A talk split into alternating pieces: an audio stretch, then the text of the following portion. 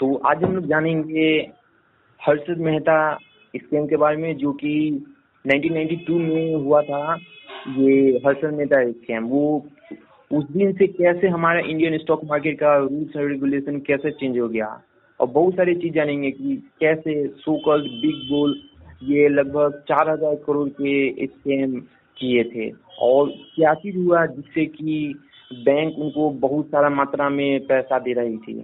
और वो कैसे स्टॉक मार्केट को स्ट्रॉइड सो स्ट्रॉइड से ढकर और लगभग कोई भी ये स्टॉक मार्केट ये जो बॉम्बे स्टॉक एक्सचेंज है उसको लगभग चार हज़ार परसेंट से भी आगे मतलब उसका मार्कअप कर दिए थे। और बहुत सारे चीज़ जानेंगे तो चलिए स्टार्ट करते हैं। तो हर्षद मेहता का इनिशियल डेज़ कैसा था? ये हर्षद ये हर्षद मेहता का इनिशियल तो ये अगर सबसे पहले जानते हैं हर्षद मेहता थे कौन? तो हर्षद हाँ। मेहता एक रजिस्टर और बहुत अच्छे ये स्टॉक ब्रोकर थे और ये अभी हम खासकर टीनेजर के बीच में या जो अभी जो न्यू स्टॉक मार्केट के उनके बीच में ये फ़ेमस इसलिए है क्योंकि वो 1992 में बॉम्बे स्टॉक एक्सचेंज को मैनिपुलेट किए थे हाँ। अच्छा। इस केस में हुआ क्या था? इस केस में हुआ था कि जो हर्षद मेहता है और उनके जो कुछ पार्टनर्स मिल के ये जो बैंकिंग सिस्टम का जो लूपोल था उसका ही एडवांटेज लेकर और मैनिपुलेट कर दिए थे मतलब बहुत सारा ये स्टॉक को। अच्छा।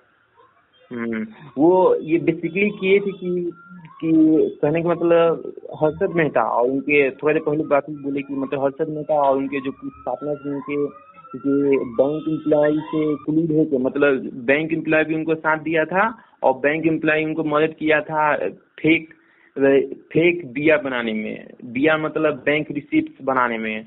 और इससे मदद उनको मिला क्या कि वो इस फेक बिया से वो अलग अलग बैंक से बहुत मात्रा में वो पैसा कहने का मतलब ये बहुत मात्रा में पैसा उनको लिंक कर रहे थे बैंक से।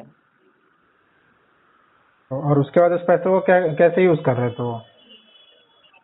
और फिर उसके बाद वो वो पैसा से इतना मात्रा में जो पैसा वो लेंड कर रहे थे बैंक से वो स्टॉक मार्केट में धर रहे थे और बहुत सारा स्टॉक बहुत सारा शेयर के प्राइस लगभग चौवालीस हज़ार परसेंट से भी ज़्यादा कर दे रहे थे जो कि कभी हुआ ही नहीं था कोई मतलब भारतीय ये शेयर मार्केट शेयर बाज़ार के कभी इतिहास में। अच्छा।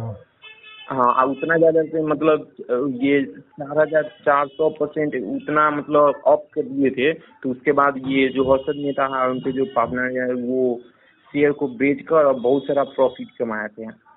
जो हाँ। जो अब फिर जो किस्मत जो मतलब जितना वो लेंडिंग किए थे मनी उसका जो प्रिंसिपल अमाउंट है वो रिटर्न कर दिए थे बैंक को। हाँ। हम्म। अच्छा।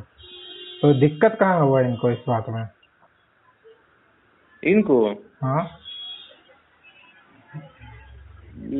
शायद कोई नोटिस वोटिस किया होगा। हाँ।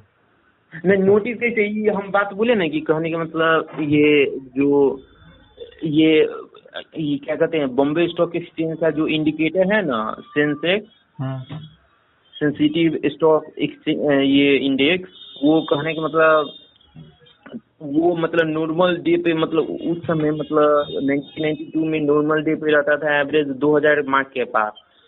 लेकिन ये जब स्कैम हुआ था ना तो लगभग चार हज़ार मार्क से भी पार कर गया था मार्च उन्नीस सौ बिरानवे में। हाँ। हाँ आज जब मार्केट बहुत सारा मतलब एकदम अलग अलग ऊंचाई पे पहुँच रहा था तो जो जो आदमी सब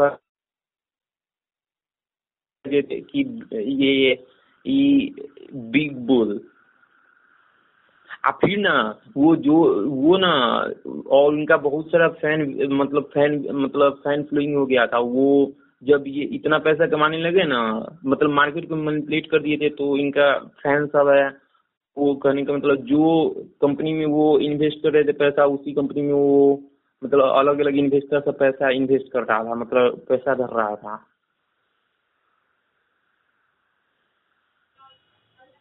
वो वो 1984 में ना अपना एक कंपनी शुरू किए थे Growmore research and asset management company और उसके बाद वहाँ के ब्रोकर बन गए थे।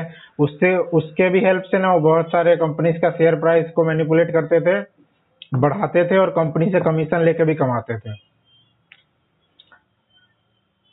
ये मतलब ये कैसे मतलब ये जो हर्षद मेहता किस तरह से मार्केट को मैनिपुलेट कर दिए थे? क्यों बैंक इतना मात्रा में मतलब पैसा क्यों रहा था इतना मात्रा में?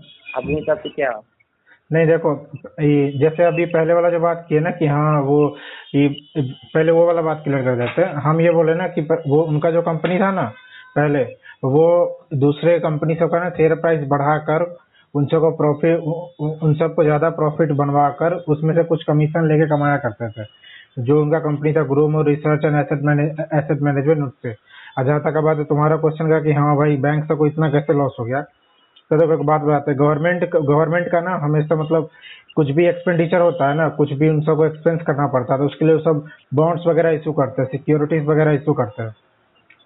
तो उसको नॉर्मल लोग भी खरीद सकते हैं और बैंक सबको खरीदना ना मैंडेटरी रहता है। कुछ अमाउंट ऑफ़ गवर्नमेंट सिक्योरिटी खरीदना मैंडेटरी रहता है मतलब खरीदना उनसे लिए ज़रूरी है। तो वो लोग क्या करते हैं ना गवर्नमेंट ये गवर्नमेंट सिक्योरिटीज को खरीदते हैं, खरीदने के बाद ना उस गवर्नमेंट सिक्योरिटी को बेच देते हैं, किसी दूसरे बैंक को। As a short term loan के लिए उसको यूज़ करते हैं। मान के चलो किसी बैंक के पास गवर्नमेंट सिक्योरिटी और उसको पैसा का ज़रूरत है तो वो क्या करते थे ना, उस गवर्नमेंट सिक्योरिटी को दूसरे बैंक को बेचते थे। अब बेचने के बाद जैसे ही उनका शॉर्ट टर्म नीड जो था वो पूरा हो जाता था तो उस सिक्योरिटी को फिर वो वापस ले लेते थे इंटरेस्ट अमाउंट के साथ। लेकिन इसमें दिक्कत क्या हुआ था ना कि जब भी एक बैंक दूसरे बैंक को गवर्नमेंट सिक्योरिटी बेचते थे ना तो उसके बीच में ब्रोकर आते थे। और ब्रोकर जो थे ना ब्रोकर सरसित मेहता भी था उस समय और ब्रोकर जो था ना वो क्या करता था जिन बैंक को बैंक रिसिप्ट बेचना होता था उन सबसे बैंक रिसिप्ट लेता था और और उन उन सबको ना कुछ दिन के लिए होल्ड कर देता था कि हाँ हम इसको कुछ दिन में बेच दे रहे हैं। और जि, और जिस बैंक को उसको बैंक रिसिप्ट जिसको चाहिए था ना बैंक रिसिप्ट कि हाँ भाई हमें चाहिए तो उनसे वो एडवांस में पैसा लेके अपने पास रखते थे। ये वो काम करते थे। ब्रोकर जो थे, ब्रोकर का ऐसा रूल नहीं था। और एडवांस में पेमेंट लेते थे, वो भी अपने नाम पे। आरबीआई का रूल था कि आप और किसी भी बैंक को सिक्योरिटी बेचते हो तो दूसरे बैंक का उस चेक के ऊपर नाम होना चाहिए। लेकिन वो सब बैंक नहीं किया करते थे। उन सबको ब्रोकर के ऊपर इतना भरोसा था कि वो सब ब्रोकर के नाम पर ही चेक इशू कर दिया करते थे। तो इसमें क्या होता था? मान के चलो किसी एक बैंक से हर्षित मेहता ने, हर्षित मेहता ही ब्रोकर था। तो हर्षित मेहता क्या करता था? किसी एक बैंक से गवर्नमेंट गवर्नमेंट सिक्योरिटी लेता था, उसको अपने पास रखता था। और दूसरे बैंक से गवर्नमेंट गवर्नमेंट सिक्योरिटी जिसको खरीदना उससे पैसा एडवांस में लेकर दोनों चीज़ अपने पास रखता था और उसके स्टॉक मार्केट में इन्वेस्ट करके उससे मैनिपुलेट करता था। और जब भी नीड होता था ना, किसी को ज़रूरत पड़ता था कि हाँ भाई, हमने आपको गवर्नमेंट सिक्योरिटी सिक्योरिटी दिया था, आपने अभी तक हमको पैसा नहीं लौटाया। तो वो ये ये पहला बैंक हुआ, दूसरा बैंक हुआ, वो तीसरा बैंक को पकड़ते थे जिनको गवर्नमेंट सिक्योरिटी खरीदना या बेचना रहता था। अगर उनको खरीदना रहता था तो उन सबसे एडवांस में पैसा लेके पहले वाले को पेमेंट कर देते थे। और ऐसे करके एक लंबा सा चेन को यूज़ करके, एक का पैसा दूसरे को, दूसरे का पैसा तीसरे को दे देकर वो मतलब मतलब मान के चलो बैंक को उनका उनका जो सिक्योरिटी उन्होंने सेल किया, उसका पैसा उनको नहीं मिला। तो किसी तीसरे बैंक से जो उनका सिक्योरिटी खरीदना चाहता, उससे पैसा लेके बैंक ए का पेमेंट किया करते थे। ऐसे करके वो एक लंबा लंबा सा चेन बना दिए थे, जिससे वो पैसा मतलब पैसा लेते थे और स्टॉक मार्केट में लगाकर मैनिपुलेट करते थे। इसी को रेडी फॉरवर्ड डील बोलते हैं। इसी का यूज़ करके इसी का यूज़ करके वो पैसा लाते थे अपने पास और उसको मतलब स्टॉक मार्केट में लगाते थे और उससे प्रॉफिट कमाते थे। एक बात तो हद जब हो गया जब उन्होंने ना देखो जब भी बैंक ना अपना सिक्योरिटी बेचता था ना तो डायरेक्ट सिक्योरिटी नहीं बेचता था। वो ना अपने साथ एक बी देता था बैंक रिसिप्ट देता था। तो बैंक रिसिप्ट देता जब देता था दे, देता था ना तो उस बैंक रिसिप्ट से पता चलता था कि हाँ इस बैंक ने इस सिक्योरिटी को, को बेच दिया है और अपने पास पैसा एक्सेप्ट कर लिया है। लेकिन बाद में चल के क्या हुआ जब उस, जब उनको लगा कि नहीं यार हर एक लोग सिक्योरिटीज वगैरह नहीं बेच रहे हैं तो बहुत कम हो रहा है तो वो लोग फेक रिसिप्ट बनाना शुरू कर दिए थे। अब fake receipt fake bank receipt वगैरह बनाए थे। मतलब सिक्योरिटी का एक्सचेंज वगैरह कम या ज़्यादा हुआ था इसका तो आइडिया नहीं हमको लेकिन इतना था कि उन लोगों उन्होंने ना बैंक का फेक रिसिप्ट बनाना शुरू किया था सिक्योरिटी का। सिक्योरिटी सबका फेक रिसिप्ट बनाना शुरू किया था और उसको अलग अलग बैंकों सबको बेचते थे और बेचने के बाद बेचने बेचने के बाद मतलब देते थे और उनसे पैसा लेकर स्टॉक मार्केट में इन्वेस्ट करते थे और मैनिपुलेट किया करते थे। इसमें तो उन, उन्होंने मतलब जब मैनिपुलेट करते थे ना वो हम्म। तब वो तब उन्होंने एसीसी का जो स्टॉक था ना दो सौ रुपया से डायरेक्ट नौ हज़ार तक कर दिए थे। ये सब चीज़ जब तक सही चला ना तब तक वो ये सब चीज़ जब तक सही चल रहा तब तक तब तक मार्केट जब बुल रन में था ना जब हर एक शेयर का प्राइस बढ़ते रहता था तब सही रहता था। तो उसमें क्या होता था ना जब भी शेयर का प्राइस जब भी वो मनी इन्वेस्ट किए हुए रहते थे तो शेयर का प्राइस जैसे ही बढ़ता था ना अब कुछ सर्टेन लेवल तक चला गया तो वहाँ से वो एग्जिट करके अपना पैसा निकालते थे और जो पैसा बैंक का होता था उस पैसे को बैंक को देते थे और अपना फेक रिसिप्ट जो है ना, फिर वापस ले लेते थे। ये सब चीज़ सही चल रहा था, लेकिन जैसे ही मार्केट क्रैश हुआ ना तो वो अपना वो अपना जो पैसा है ना, वो जो शेयर बेच के लिक्विडिटी उतना था नहीं उस समय। तो भाई वो वो तो ना ही अपना शेयर बेच पाए और ना ही अपना पैसा रिकवर कर पाए। और जब वो अपना पैसा रिकवर नहीं कर पाए ना तो बैंक को भी नहीं दे पाए। और जब बैंक को नहीं दे पाए, तब पता चला भाई कि इन्होंने जो रिसिप्ट दे रखा है ना, वो फेक रिसिप्ट है। जिसका कोई वैल्यू ही नहीं है। हाँ जिसका कोई वैल्यू नहीं है। और जब ए, ए, फेक रिसिप्ट है और जब वो लोग बैंक को पैसा नहीं दे पाए ना तब ये ये मामला सामने आया। और सामने आया भी कब? जब ट्वेंटी थ्री अप्रैल में twenty three April nineteen ninety two में सुचिता दलाल ने टाइम्स ऑफ़ इंडिया में ऐसे डिक्लेयर कर दिया था बताया था उन्होंने कि हाँ भाई हर्षित मेहता ने एक स्कैम कर दिया है बैंकिंग सिस्टम सिस्टम में। और इससे बैंकिंग सिस्टम को अप्रोक्सीमेटली थ्री थाउज़ेंड से फोर फोर थाउज़ेंड करोड़ के आसपास का लॉस हुआ था। उस समय के हिसाब से बहुत बड़ा लॉस था। बहुत बड़ा लॉस हुआ था। उसके बाद सीबीआई ने उनको अरेस्ट कर लिया था। कुछ ही दो तीन महीने बाद दो तीन महीने के साथ पाँच छह महीने बाद उनको अरेस्ट कर लिया गया था। और उसी समय उनके ऊपर अप्रोक्सीमेटली 500 से 600 सिविल केसेस था। सत्तर अस्सी मतलब सत्तर सत्तर के आसपास उनके ऊपर क्रिमिनल केसेस भी चल रहा था। उसके बाद सेबी ने उनको उनको परमानेंटली बैन कर दिया था स्टॉक मार्केट से।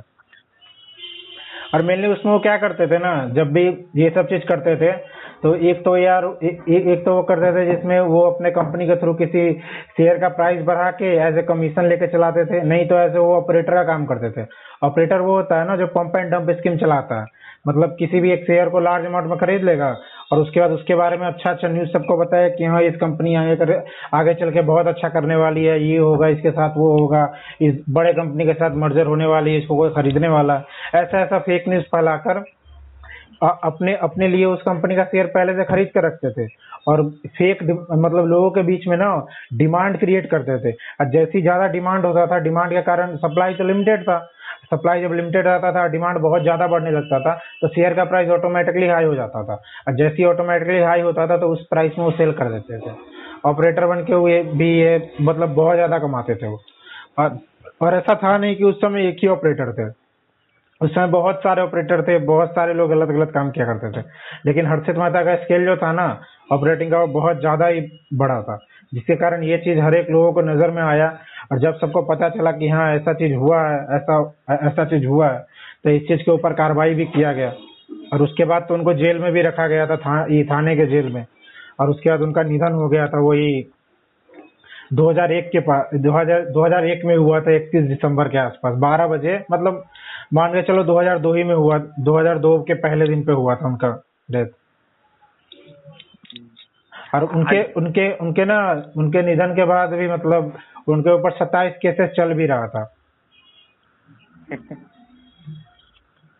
और और और ऐसा बात नहीं है कि जिसमें भी कोई भी लोग पकड़ा जाता है उसमें बस एक ही आदमी का हाथ ही रहता उसमें बहुत सारे लोग रहते हैं भाई। जैसे स्टैम्प पेपर ही ले लो केतन पारिक का स्कैम ले लो या कोई भी हर्षद मेहता का स्कैम ले लो। कोई भी बड़ा स्कैम होता है उसमें एक अकेला आदमी कुछ नहीं करता है। उसके उसके साथ भी बहुत लोगों को सजा दिया गया भाई।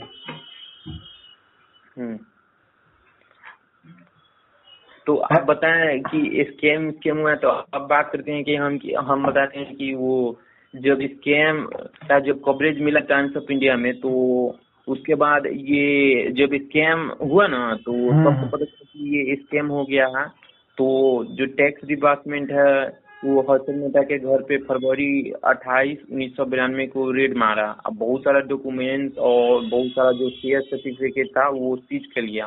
और फिर जून चार, उन्नीस सौ बिरानवे को सीबीआई ये मेहता के घर पे फिर से मतलब सर्च उर्च किया और फिर जो वो टैक्स टैक्स रिटर्न फ़ाइल किया गया था हर्षद मेहता के द्वारा। हाँ।